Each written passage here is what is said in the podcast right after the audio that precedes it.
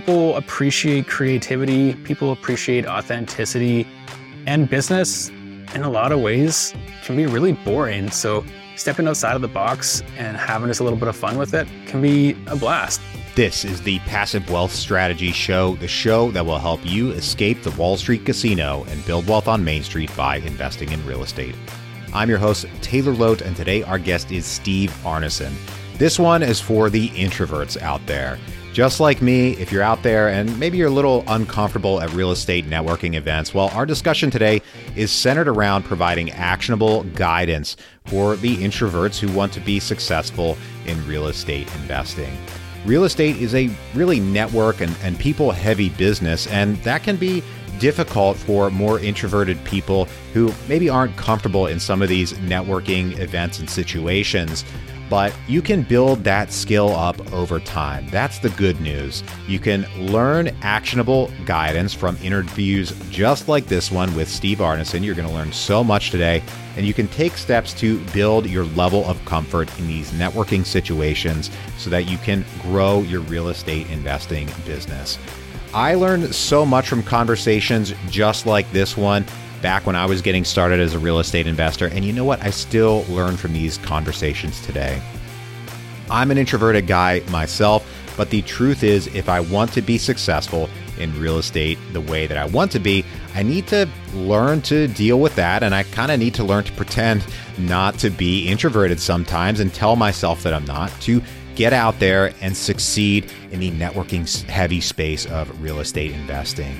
Guidance just like this has been so helpful for me over the years. I remember the first time I was getting started learning how to network in real estate. It was so uncomfortable, but over time, by implementing lessons just like these that you're going to learn today, you can build that muscle, you can build your level of comfort, and just succeed to a level that you really might not be able to envision right now, especially for the introverted investors out there. If you're not sure what to do, Take these steps, implement them, and you'll be surprised how much you can achieve.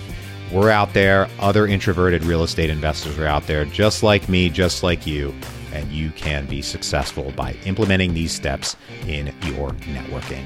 Once again, I'm your host, Taylor Loht. I'm a real estate investor and I focus on multifamily and self storage investments. To date, I've acquired, invested in, partnered on, or otherwise had a hand in over $150 million of commercial real estate deals. If you'd like to learn more about potentially investing with us on a future deal, just go to investwithtaylor.com, fill out the form, and schedule a call, and I'll look forward to speaking with you soon.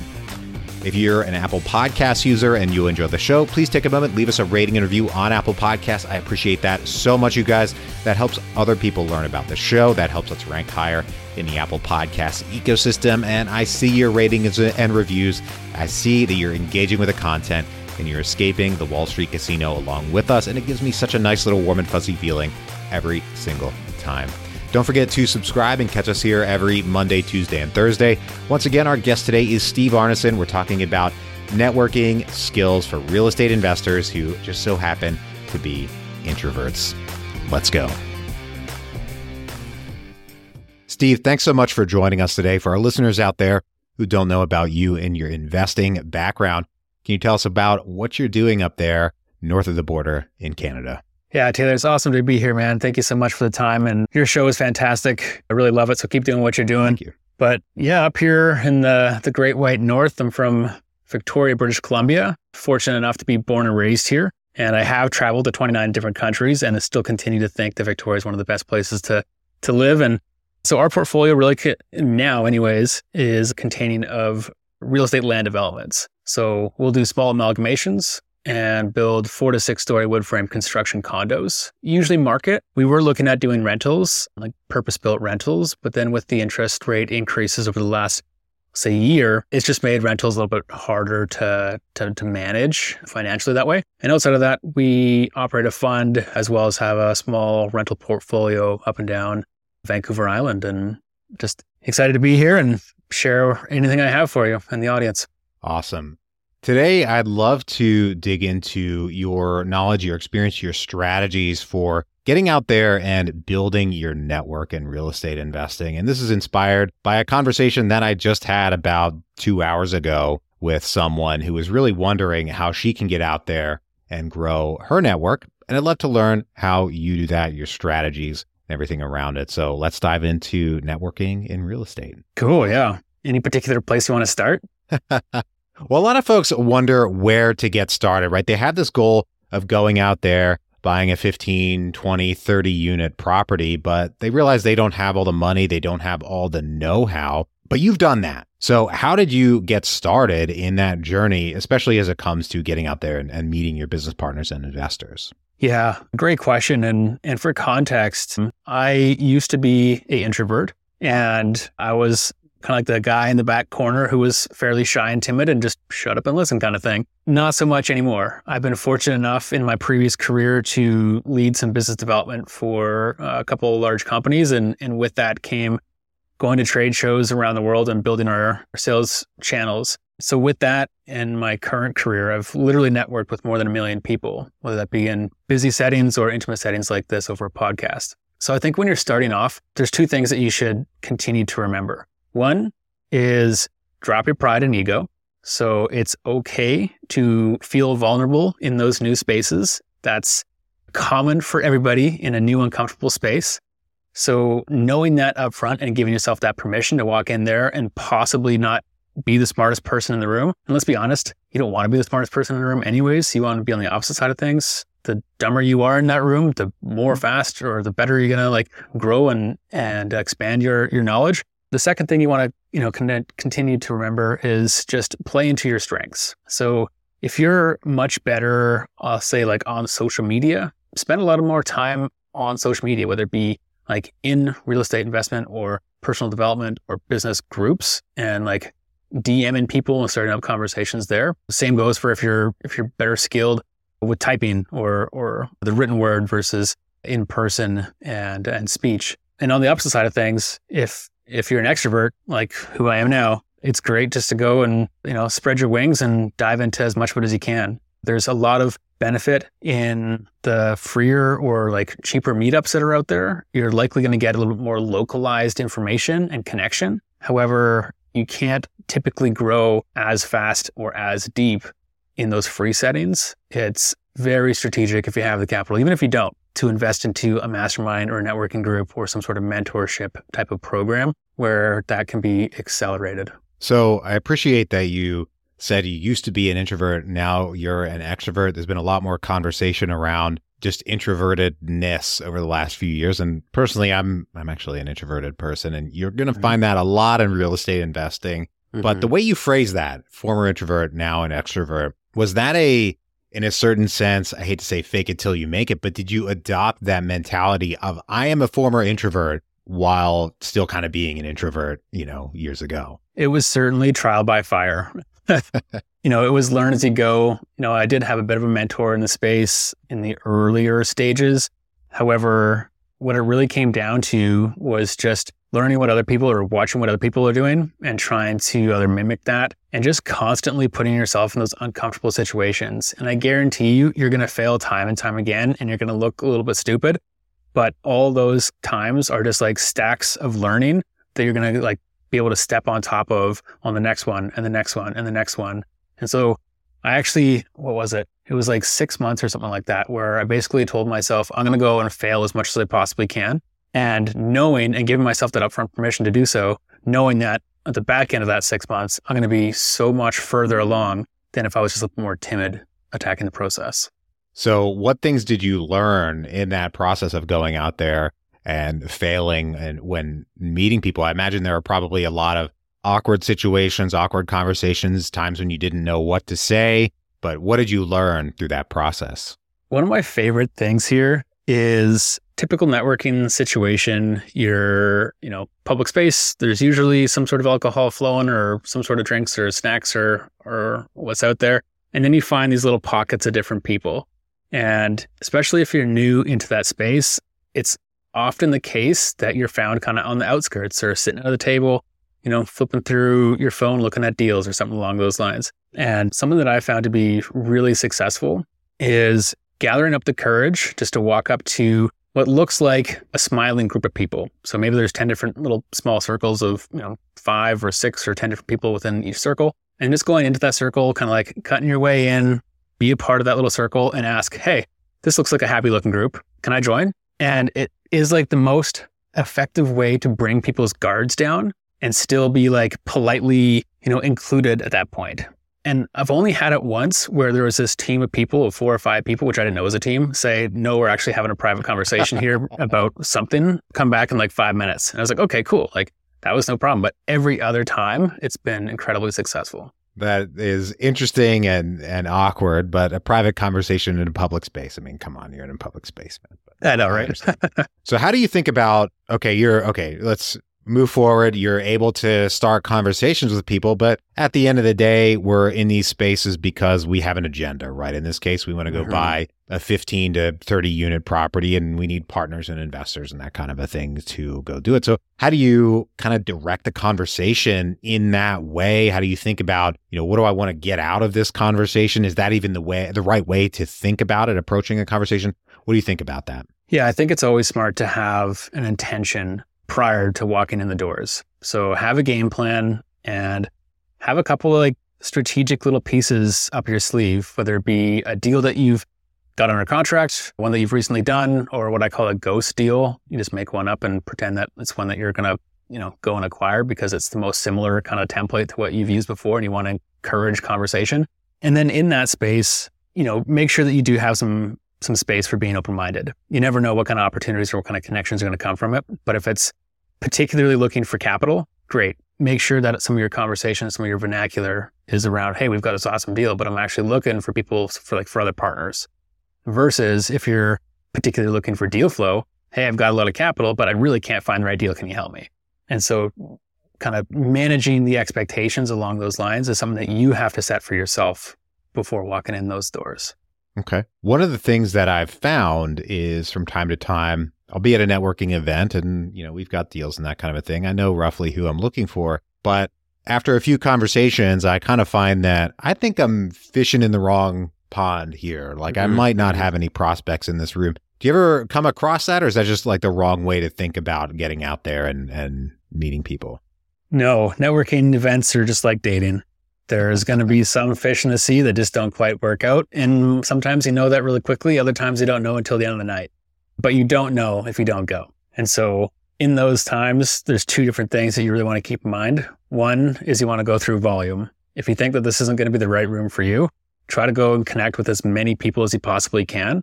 Get cards, get contact details, you know, ask fairly pointed questions to see if that's going to be the type of person that you're going to want to connect with. And two, maybe more importantly, have a good exit strategy. Just like your deals, you want to have a good exit strategy and conversation as well. So, okay, I how? How do you think about exit strategy? I'll, I'll be honest, this is an area that I guess I haven't really thought about. Sometimes I wind up in conversations that are clearly have like outlived where they really need to be for all parties, but we're you know still continuing. How do you think about your conversational exit strategy? Yeah, there's a couple of really easy ones, like whether you have kids or a pet at home or something along those lines, or keep an eye on the clock and watch for the top and bottoms of the hour. And those are re- like primarily when people will set up meetings. And so, sorry, I got to run. I've got a, you know, 315 or a 330 or something along those lines is coming up that I really have to prepare for. Really appreciate the time. Just kind of have a couple like pre-templated almost that you can kind of cycle through and make sure that you're exiting when needed. Something to think about. Okay, so they say in business and sales and business is sales that follow up is everything. And this is an yeah. area where I struggled pretty early on. How do you handle that back end and and building relationships and you know pushing forward making sure you didn't waste your time at these events? Yeah, well, I got a whole presentation on just how to build and nurture extraordinary relationships. But there's a couple of really cool, fun ones. And you're absolutely right. Like the fortune is in the follow up. And you see sometimes at those networking events where people take the volume thing to a whole new level where all they're doing is collecting cards. I hope they're doing some sort of, you know, fun follow up. But anyways, the the most effective thing that I've had is a video message. And a couple different things you want to include in that. Obviously your name, where you met, where you're from or where you're investing so that they can remember a little bit about you and then recap that conversation. So then, and you can text them that video message. So as soon as you leave or the next morning, depending on how kind of late it is or when you have the right amount of time, just do a 60 to 90 second video message afterwards. And Taylor, I tell you, it has been I've had I've had multi six figure investors say, "Hey, yeah, I was actually the thing that's you know made you stand out was a video message reply back," and that's been an excellent one. One of the things I like to do as well, especially if it's some sort of networking in a bit of a larger sense, is, "Hey, it was really awesome to meet you. Can I follow up by an email?" Absolutely, because who says no to an email? And then actually include like a Starbucks gift card in that email.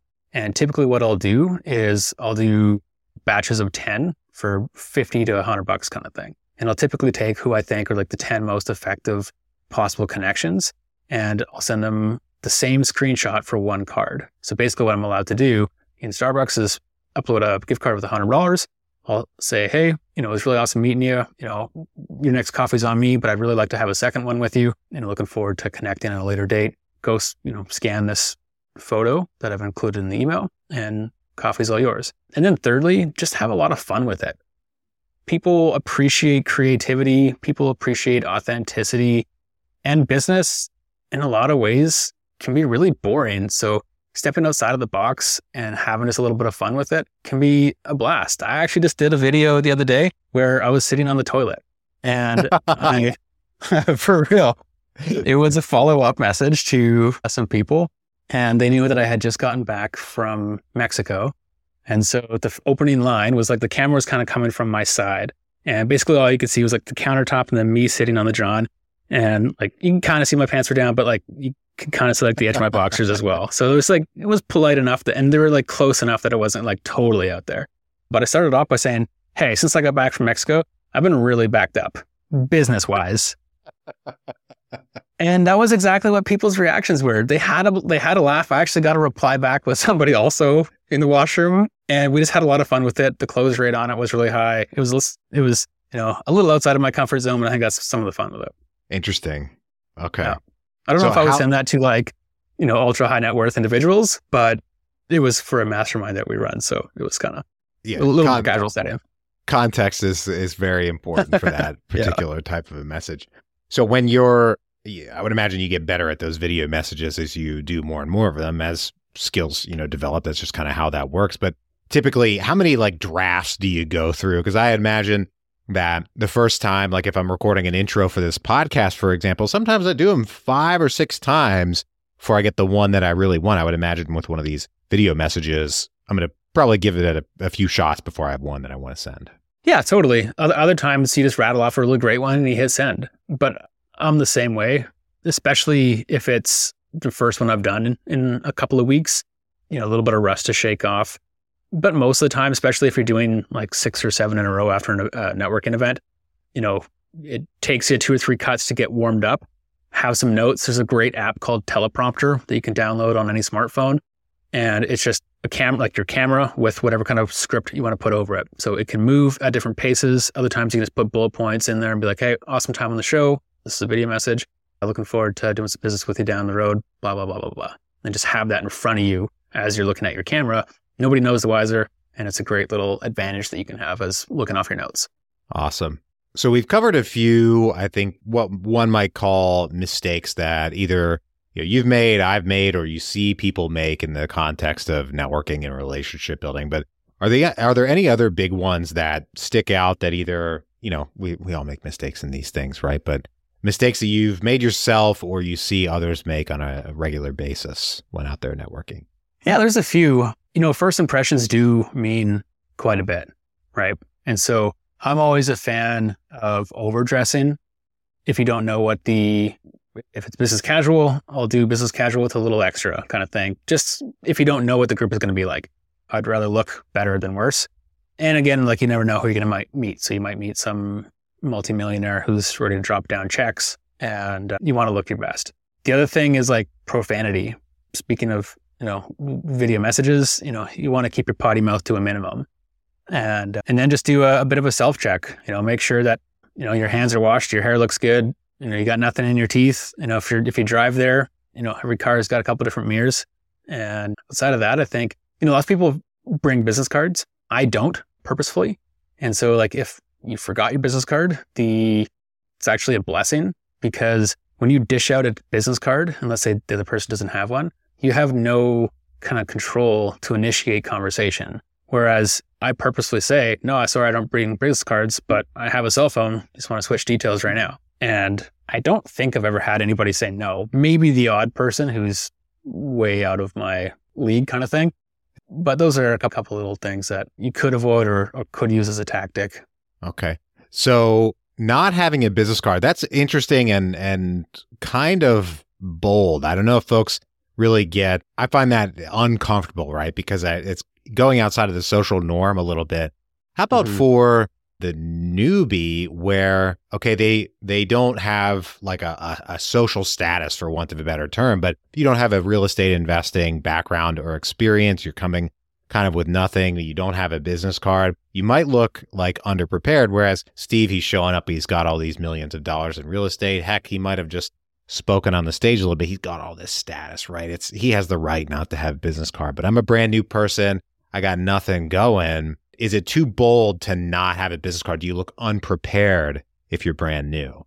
What do you think? I don't think so if you frame it that way, mm. right? It's all about the confidence and, and the delivery in it.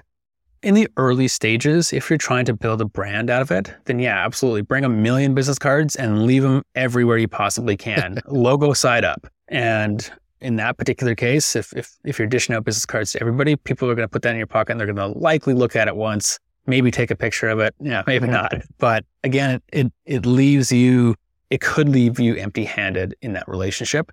Whereas you want to be able to at least initiate conversation with as many possible people as you can through that. And that's why I particularly don't like to take business cards. This coming weekend, I will be actually. I'm going to an event with about two or 3,000 people. And I used to go every year, but I haven't gone for the last couple years. One, I couldn't make it and the most recent one they had in October, but the few years prior was pandemic and you know how rules and regulations were up here. But this time around, I'm going to take a few and basically how I'm going to strategically use that is I'm going to throw like two or three in my wallet at, at a time. And I'm going to use the, like the, sorry, I don't take business cards things as my strategy. And if there's somebody who I really want to connect with and say, ah, oh, you know, that's a shame. And, and maybe they walk away or, or attempt to, or, you know, kind of disagree with that, then I'm like, ah, you know what? I might actually have one liner on my wallet that I haven't used for a little while. Here, let me let me dig around and see if there's one. And like inside my wallet, there's that little tiny like inner pouch kind of thing where I'll have like two or three. Like, oh yeah, here's one. Sorry. So that's that'll be my strategy. Mm, interesting. Okay. So I'd like to circle back on identifying as an extrovert and maybe the, the top one or two skills or strategies that really helped you make that shift. You mentioned about walking up to groups of folks and, you know, being willing to just basically introduce yourself, say hi, say, hey, can I join you? And then, you know, you're off to the races from there. That's kind of one that I use too, honestly. It gets a little mm-hmm. uncomfortable mm-hmm. at times, but hey, you know, it works. Are there any other big strategies that you've picked up to make that shift from introverted to extroverted at these events? I actually took a couple different things. One, I think you can educate yourself in the lines of sales and like speech. So I've taken public speaking classes before to, you know, get the right reps and to get the right format of things where you are a speaker, whether it be on a podcast or front of the stage or in just in a networking type of position. So taking, you know, YouTube lessons or something along those lines or more, I'll say professional setting courses as well are confidence builders, right? And it's that confidence piece that most people or that that prevent a lot of people from really stepping into those types of settings. And then other than that, it's just really follow the four C's of communication. And the four C's of communication are clean. So we kind of talked about before of like no potty language. Clear, being like transparent and honest. And you want to make that one number three, consistent. And then the fourth C is concise. In these types of networking settings, like oftentimes it should be your intention to get to see as many people as possible as well. And that's also going to be the other people's intention as well. They're going to want to rotate through the room and network with other people. So you want to be concise with your answers as well as your questions. It's great to ask questions. You know, the thing they teach you in sales is that the person who speaks the most usually loses. So the listener wins. So active listening is a really great one as well. Awesome. I love it. A lot of great knowledge in this one right now. We're going to take a quick break for our sponsor.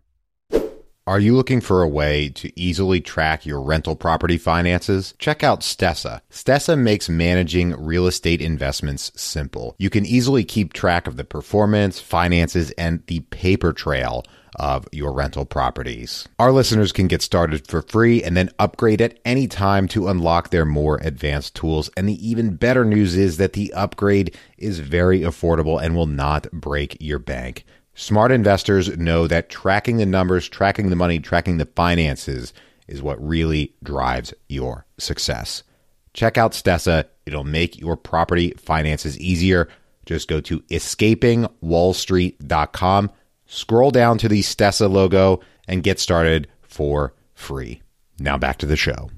All right, Steve, I've got three questions I ask every guest on the show. Are you ready? Man, I've been living for this moment. Great. First one, what is the best investment you ever made other than in your education? Yeah, we bought a fiveplex a few years back. It was literally like the crack shack on the road. And then the kitty corner was actually where they made it. And this place ended up burning down. And so the tenants of the fiveplex left and we had purchased it kind of at the right time. And we did a huge value add to the property. So numbers wise, we bought it for 900. We put 200,000 into the, the property and then we were able to, we bought it cash and then we were able to put a mortgage on it for about a million dollars. So we had $100,000 left into this fiveplex that basically makes $100,000 a year in gross revenue. So that one's definitely been the best. And since, you know, it's appreciated like a gangster and we've been able to take a HELOC out on it and we've been using that for basically some options trading and that's been doing well as well.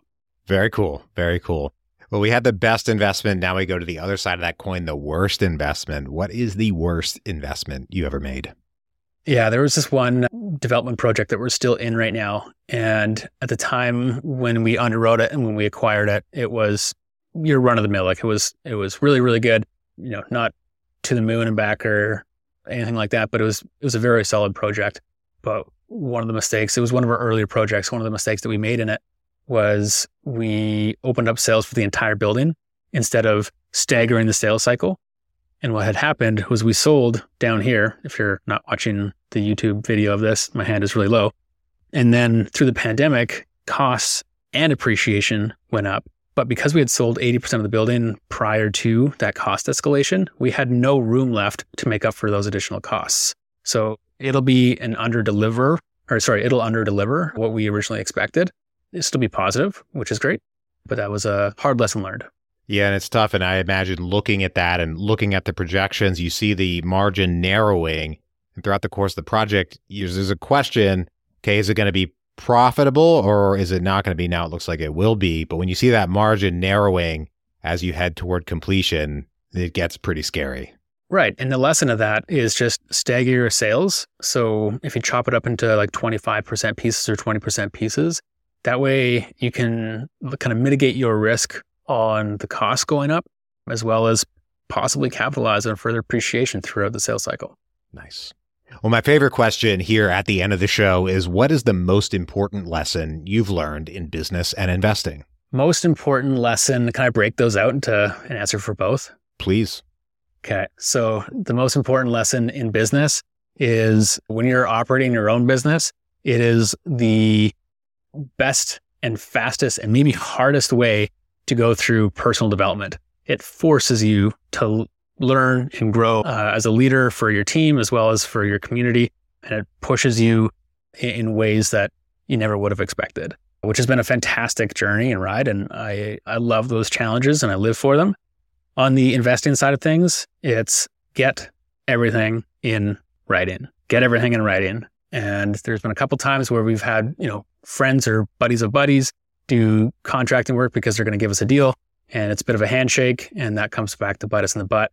And there's been bigger times as well where, you know, partners don't live up to their expectations that we had verbalized, but didn't have, you know, written out in contract. So I've learned that lesson twice and I won't learn it again. Wow. That is a rough one. And that one can be learn a tough one to learn with contractors in particular. And Steve, mm-hmm. I want to thank you so much for joining us today. For the folks out there, if they want to get in touch, if they want to learn more about what you're up to or anything like that, where can they track you down? Yeah, the best way is just on Instagram. It's just first name Steve underscore last name Arneson, A R N E S O N, or you can track us down, which is through our company, which is the Reinvestors. And those are the best ways to, to get a hold of me. Awesome. Well, thank you once again for joining us today. To everybody out there, thank you for tuning in. If you're enjoying the show, please leave us a rating and review on Apple Podcasts. Five stars if you don't mind, you guys. I appreciate that so, so much. That helps other people learn about the show because that helps us rank higher in the Apple Podcast ecosystem. And I'm always honest with you guys. That gives me a nice little warm and fuzzy feeling because I get to see that you're engaging with the content and you're escaping the Wall Street casino along with us. Don't forget to subscribe and catch us here every Monday, Tuesday, and Thursday.